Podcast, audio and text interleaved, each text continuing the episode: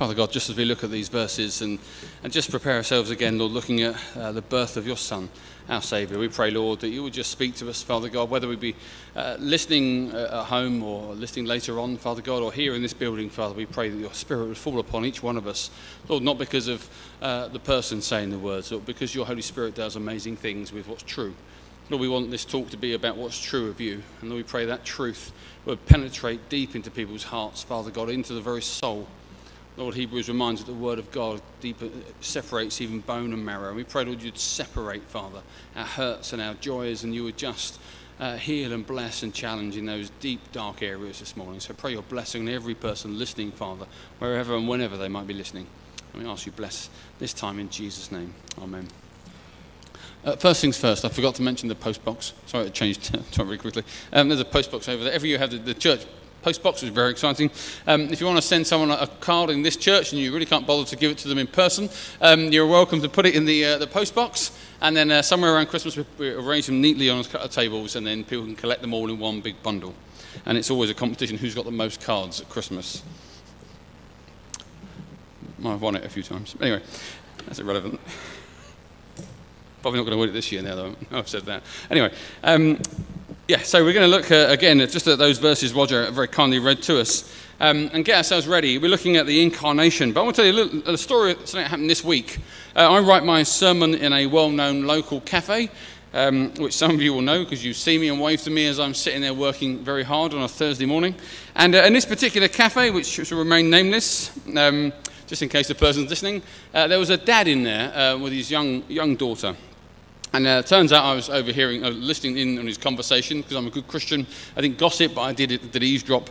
But he was uh, talking to the owner of the cafe, and, uh, and he was just discussing belief in Father Christmas, Santa, in case you were confused. And, uh, and so he was saying that his 12 year old daughter still believes in Father Christmas. And they both said, well, you know, bless them, that's normal, isn't it? And he said, well, she's a bit old, really, to believe in Father Christmas. I'm sorry if some of you have shattered your illusions. Uh, so he still believed in Father Christmas. And, uh, and so he said to her, so he said, I think she's hanging on to the belief in Father Christmas. He said, because once you stop it, once you sort of, maybe you're not sure, um, then the whole magic of Christmas is lost, isn't it? And so as I'm sitting there thinking, hearing this, I thought, isn't it a shame that actually he thinks everything is about one man. Everything who was part to, to, do with Christmas is about Father Christmas. And actually, in that moment he said that, I wanted to throw my pen on the table and jump up and go, Are you kidding me? How can you get that excited about that guy, as good as he is, lovely as he is, I'm sure, and not get as excited about the magic of the incarnation, the mystery of the incarnation, when God's Son becomes a baby in the manger, in the stable. To suggest that once you hit 12 or 13, the magic of Christmas somehow evaporates and it becomes something that's just for kids and not for sensible, logical adults, I thought is crazy. I'm getting more excited about Christmas. Yes, if you didn't think that was possible, but more excited as I get ready to remember that amazing moment when God became a baby. God became a human being Forget everything else you might be told and everything else society focuses on. How wonderful and how exciting is it that God should become a little baby in a manger? And I really wanted to jump up and say all that to him, but I realised that would be probably a bit odd, so I didn't. But maybe next time I see him, maybe I'll suggest that to him. I want to play you a little video that, um, that I found this week that just reminds us of, the, of the, the wonder of that first Christmas. So just watch this for a couple of minutes.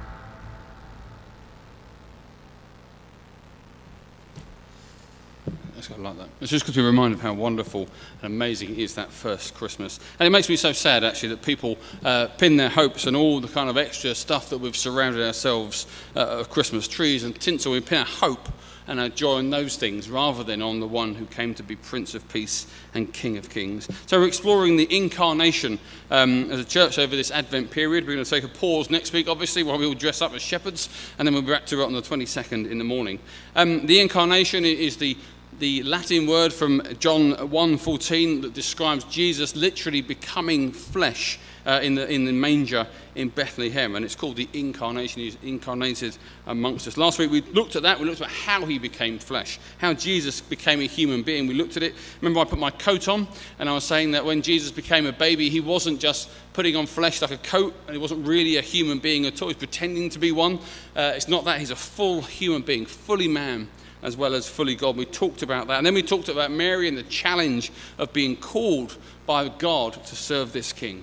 And we talked about how it's a massive privilege to serve the King of Kings, be it small in the world's eyes or great in the world's eyes. What a privilege it is to serve the King.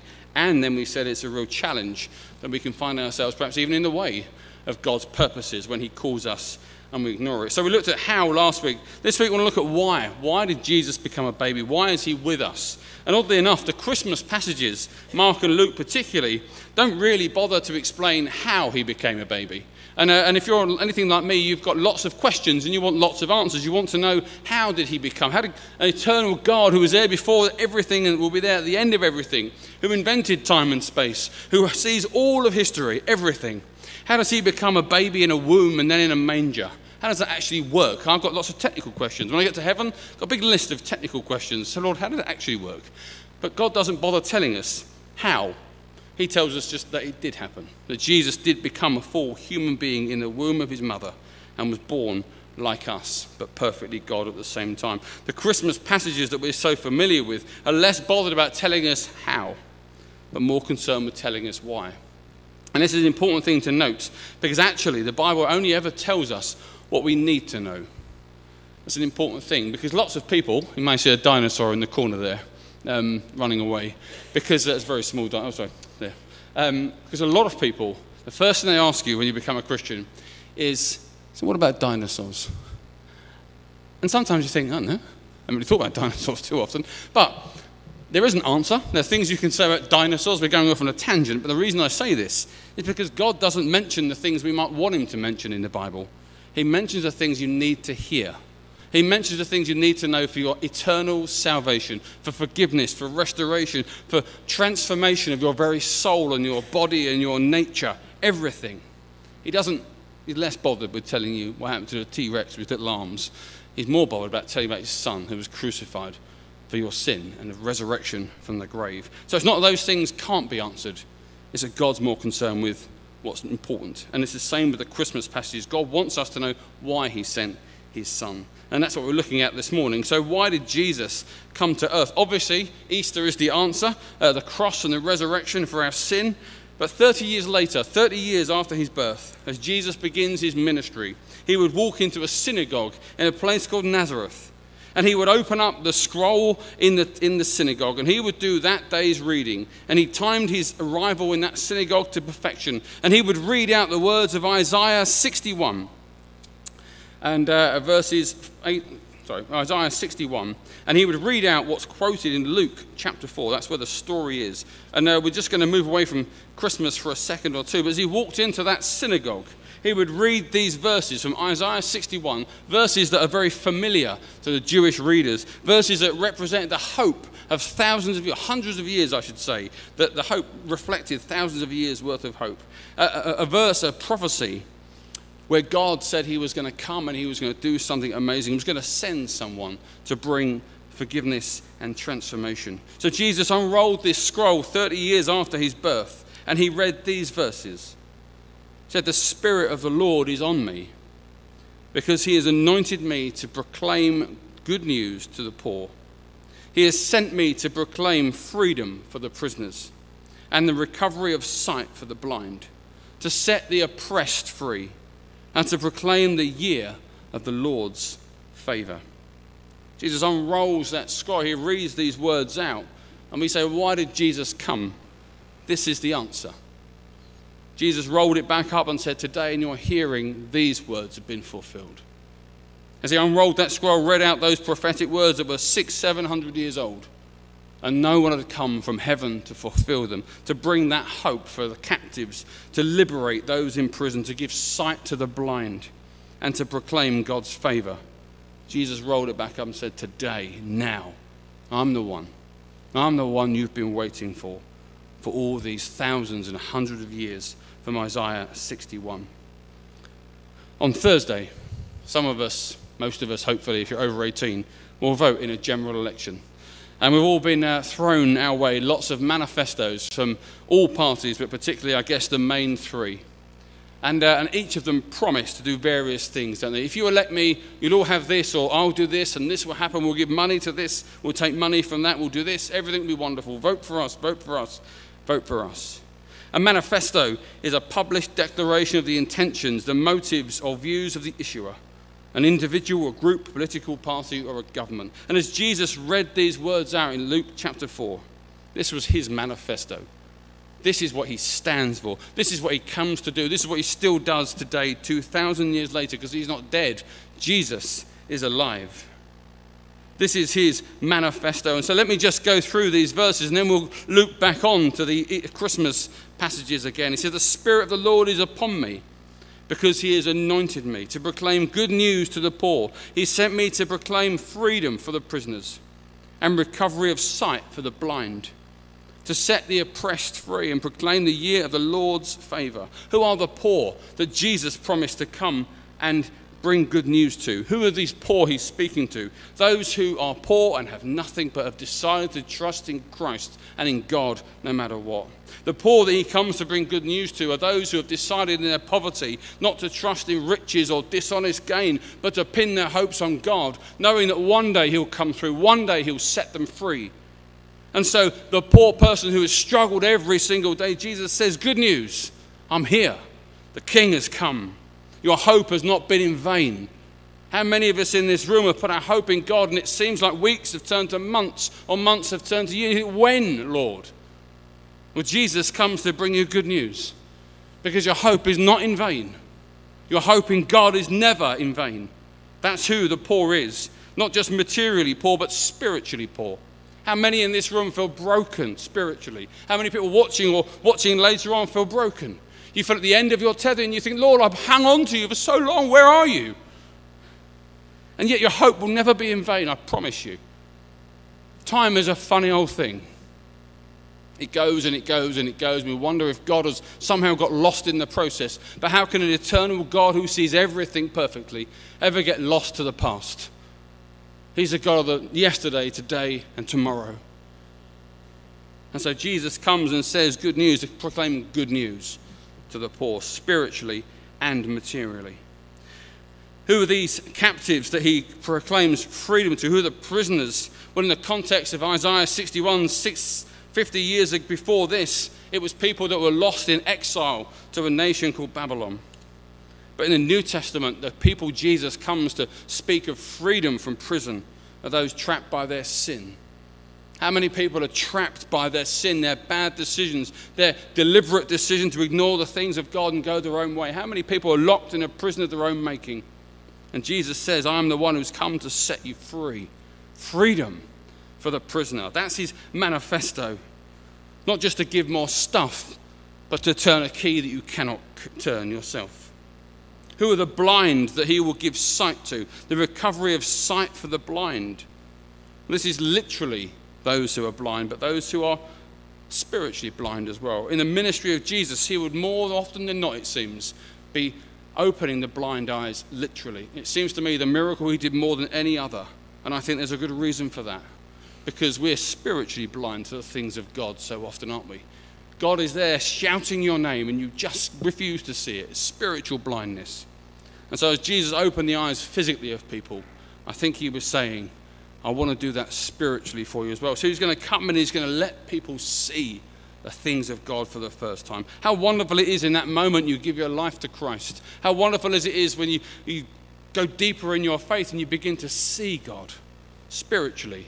How wonderful it is when you begin to understand the things of God, and how beautiful it is when you almost feel like you're gazing on the face of God Himself the face of Jesus. How fantastic is that? Because he's allowed you to see who is really your hope. Talks of setting the oppressed free. And across Jesus' ministry, did he not see time and time again people oppressed by sickness, by evil and demons, oppressed by sin or morality? And every time he restored them and sent them on their way. And then finally, it talks of proclaiming the year of the Lord's favor. In the Old Testament, an amazing thing called Jubilee happened every 50 years. Every 50 years, Leviticus 25:10 tells us they were to proclaim liberty across all of Israel, across the whole of the land. In that year, they would do no farming, everything would rest. If you had to sell yourself as a slave due to poverty, you would have to be restored. You would go home to your ancestral home. Land that you'd have to sell would be given back to you. Everything would be restored, and God's favor would rest equally on all his people. And Jesus is saying in these verses that he comes to get people to go back to where God originally intended. And this links us back to those Christmas verses because as Jesus' birth is announced, he's called Savior. He's called the Savior who will be born. And he comes to do those things in Luke 4, and he still does them today.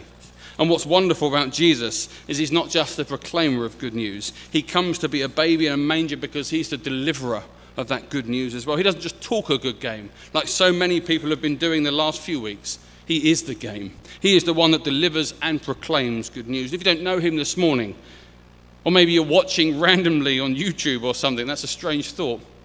Um, wherever the camera is, where it is now, I can't find it. Um, but if you don't know Jesus, he doesn't just tell you the things that are good and leave you to it. He wants to change you from the inside. He is the good news and the proclaimer of it. And so, how would he do those things? As wonderful as they are, how would Jesus do all those things I've just said? Well, in uh, Luke 2, which Roger kindly read to us, there's just two verses I want to focus on just for a couple of minutes that tell us three ways Jesus will set his people free, or three, three places Jesus will set us free from. In verse 11, it says, Today in the town of David, a Savior has been born to you. He is the Messiah, the Lord. And this will be a sign to you. You will find a baby wrapped in cloths and lying in a manger.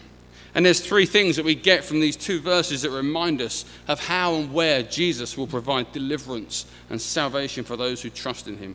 Notice in verse 11, he's called the Messiah. The Messiah um, is the Old Testament form of the word Christ. Uh, which simply means the anointed one. But in the Old Testament, they had this hope almost from the beginning of the Bible that God was going to send a heavenly being, someone was going to come down from heaven, God Himself who was going to come and he was going to be the King of Kings and the Lord of Lords. Psalm 2 talks about the king that will come to be on the throne. 2 Samuel 7, uh, God promises David that one of his sons will set up a kingdom, and that king will have a kingdom that will have no end and will never not be on that throne. Micah 5 2 talks of a ruler coming from Bethlehem. They were expecting a king. They were expecting a king who would sit on their throne and never leave it, an everlasting, eternal godly king. And so the angel says, He is the Messiah, the Christ, the anointed one, the one you've been waiting for. And it occurred to me last week that when you look, go through the nativity story, you've got a star in heaven, you've got kings that come from the east, you've got angels, you've got gold and posh spices, um, not posh spices, posh, rephrase that. Um, you've got spices that are expensive, expensive spices, that's when they get older and reform. Um, Anyway, because um, you've got tired spice now, haven't you? exhausted spice, and then you've got expensive spice. Anyway, so you've got the star, you've got the magi, you've got all these elements that actually people worship. Don't they? People put their hope in the stars and they do their, their tarot readings and all this, things that are, are just not worth trusting. People look to the universe. Some people trust fame and fortune and, celebrity, which are the magi. Some people trust in angelic beings. Uh, even write a cafe that has that as its title. People trust in divine beings they've got no knowledge of. People trust in gold. They trust in celebrity. They trust in expense. And yet, isn't it interesting when it comes to that birth of Jesus, all those things almost bow down homage to Jesus Christ because he is above them all. He is the only one worth worshipping. They are subordinate to him. He is the one on the throne. All things, the Bible says, will be under his feet. And so Jesus comes to set us free from above the Bible says he is at the right hand of the Father today. If he is your Lord this morning, he's not just some figure from history, he's at the right hand of God the Father. And the Bible says that he speaks, he prays for us on our behalf. He sets us free by being alongside us. Verse 11 again, uh, we read Today in the town of David, a Savior has been born to you.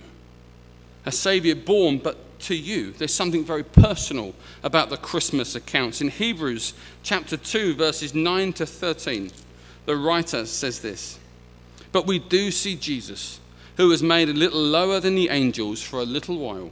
Now crowned with glory and honor because he suffered death, so that by the grace of God he might taste death for everyone. In bringing many sons and daughters to glory, it was fitting that God, for whom and through whom everything exists, should make the pioneer of their salvation perfect through what he suffered. Both the one who makes people holy and those who are made holy are of the same family. So Jesus is not ashamed to call them brothers and sisters. He says, I will declare your name to my brothers and sisters. In the assembly, I will sing your praises. And again, I will put my trust in him. And again, he says, Here I am, and the children God has given me. He doesn't just come to be the divine king on a throne, he comes to offer salvation alongside us.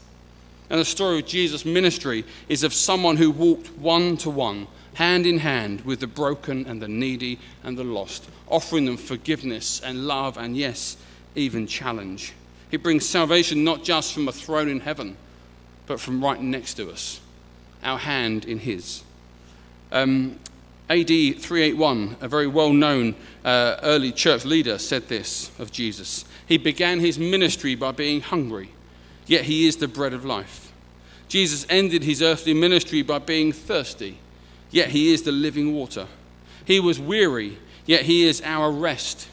Jesus paid tribute, yet he is the king. Jesus was accused of having a demon, yet he cast out demons. Jesus wept yet he wipes away our tears. He was sold for 30 pieces of silver, yet he redeemed the world. Jesus was brought as a lamb to the slaughter, yet he is the good shepherd. Jesus died, yet by his death he destroyed the power of death. He saves us from above, he saves us by being alongside us and walking this terrible life, our hand in his. And the third thing is he saves us instead of us He says that the baby will be born in a manger. Will, this will be a sign to you. You will find a baby wrapped in cloths and lying in a manger. They reckon, one theory I read a few years ago, and I quite like it, so I'm going to stick with it. But they reckon, um, they reckon that the shepherds uh, that would have been called to see Jesus were shepherds that reared cattle and sheep for the sacrifice in the temple that these men would have, their job would have been getting the, the, the, sacrifices ready so that they could be taken to the temple and sacrificed for the sin of those that went day by week by week and year by year. And so it's interesting that he says a sign for you shall be a, a baby lying wrapped in cloths and lying in a manger. And one theory is, which I love, is that apparently in Bethlehem there was something, I can't remember what it's called now, a tower.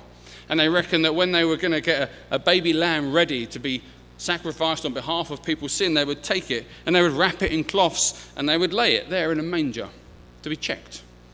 And if it was good enough, it would be used on behalf of the people.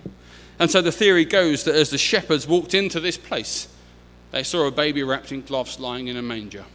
And the symbolism wasn't lost on them. And that would explain their joy afterwards, wouldn't it?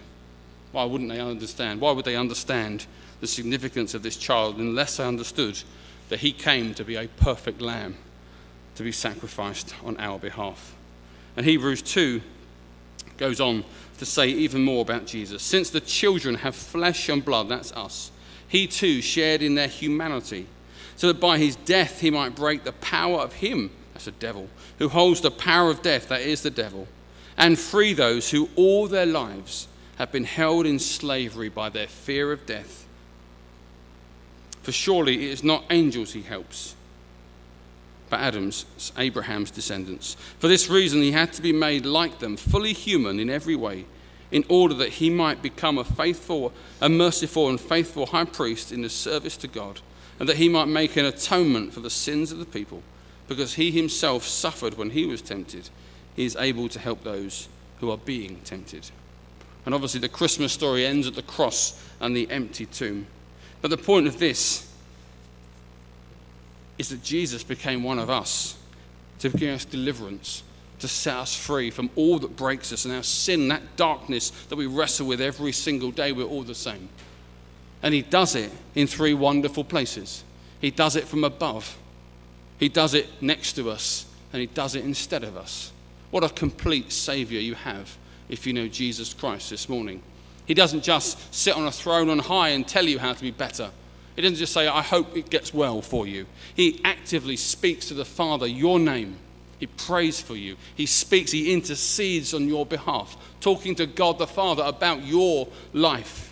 But not just that, He's with us in the power of the Holy Spirit next to us. As you go to work tomorrow or school or whatever it is, maybe you've got mocks um, or whatever it might be, if you know Christ, He sits next to you. He won't give you the answers, I'm afraid. That's not how it works. But He's next to you. And if all goes to pot and all goes horribly wrong, He's next to you. He's with you. He understands your pain. He understands those temptations. He's been there. He's been through it yet without sin. He's conquered the death that you must go through. And then finally, He saves us by being our substitute, by being nailed to a cross to take every sin we've ever committed, every regret, every hurt, every pain. He pays the cost so that we can be transformed from the inside out. One of the first songs we sang this morning uh, was If God is with us, who can. Uh, it go? If our God is for us, who can stand against us? Hebrews 8 echoes that song, obviously inspired by it, the other way around. Is that if God is for us, who can stand against us? And so, no matter what you're going through this morning, maybe it's time to start trusting Christ in a new way. Maybe it's start, time to start starting your day by saying, Lord, here's all of it. I can't do a single thing anymore. Maybe you need to start your day by looking up and seeing Christ on the throne, the King of Kings, and then recognizing that He's next to you as you walk to work or school or wherever you're going. And then look back to the cross and see what He's already done for you. Maybe it's time to start trusting Him in a way you've not done before. Or maybe it's time to let Him in, or let Him in more and more and more. Because God went to an awful lot of trouble to bring his son to this earth. And it wasn't for nothing. One thing that really struck me, and I'm going to finish here, is when Julie just reminded us that this has been the good news for 2,000 years. 2,000 years. That's a couple of world wars, some serious uh, flu pandemics. There's been all sorts of political instability. In Christ, there's been good news from day one. And he will remain good news for all the more thousands of years we may or may not have left as a planet. Is he your good news this morning? Let's pray. Lord God, just as we wrap this up, Father God, just remind us, Father, of the, the majesty uh, and the passion, Lord, of Jesus in that manger. Lord, not just a, a holy baby, not just a, a good man, Father. He is your Son, God the Son, equal with you as a baby in our place. He came, Lord, left his throne in heaven. He came to live amongst us, with us, like us, yet without any sin. Lord, then he went to that cross and he gave his life. And he took it back up again three days later. And Lord, he is at the right hand with you. And so, Lord Jesus, I ask this morning, Lord Jesus Christ, who is alive now, who I can speak to as a brother, Lord, I ask that you will just move in this place. Lord, you will move, Father. Lord God, please. That you will move in a way you've not moved before in people's lives, Lord Jesus. That we would know you as our Saviour in a way we've never known you before. Pour out your Holy Spirit upon us even now, I pray, Lord Jesus, please. Lord, don't count our sin against us, but Lord, in your grace, do something wonderful in this place, we pray. I ask you to raise us up and raise our eyes up, Lord, this week to see you and to know you and love you and to hear you. Be our strength, we pray, in hard times. And I ask it in your wonderful name, a living name, the name of Jesus. Amen.